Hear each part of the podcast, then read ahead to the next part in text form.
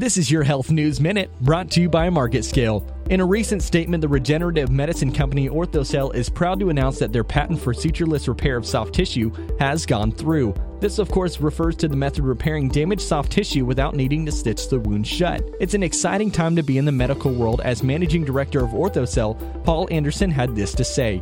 This is an important addition to our current global IP portfolio. Not only does it further strengthen our IP position in regenerative medicine products and surgical techniques for soft tissue repair, it also acts to validate CellGro as a collagen medical device platform. This company believes that this innovation has the potential to offer a wider application range in existing markets like bones, tendons, nerves, and even cartilage construction.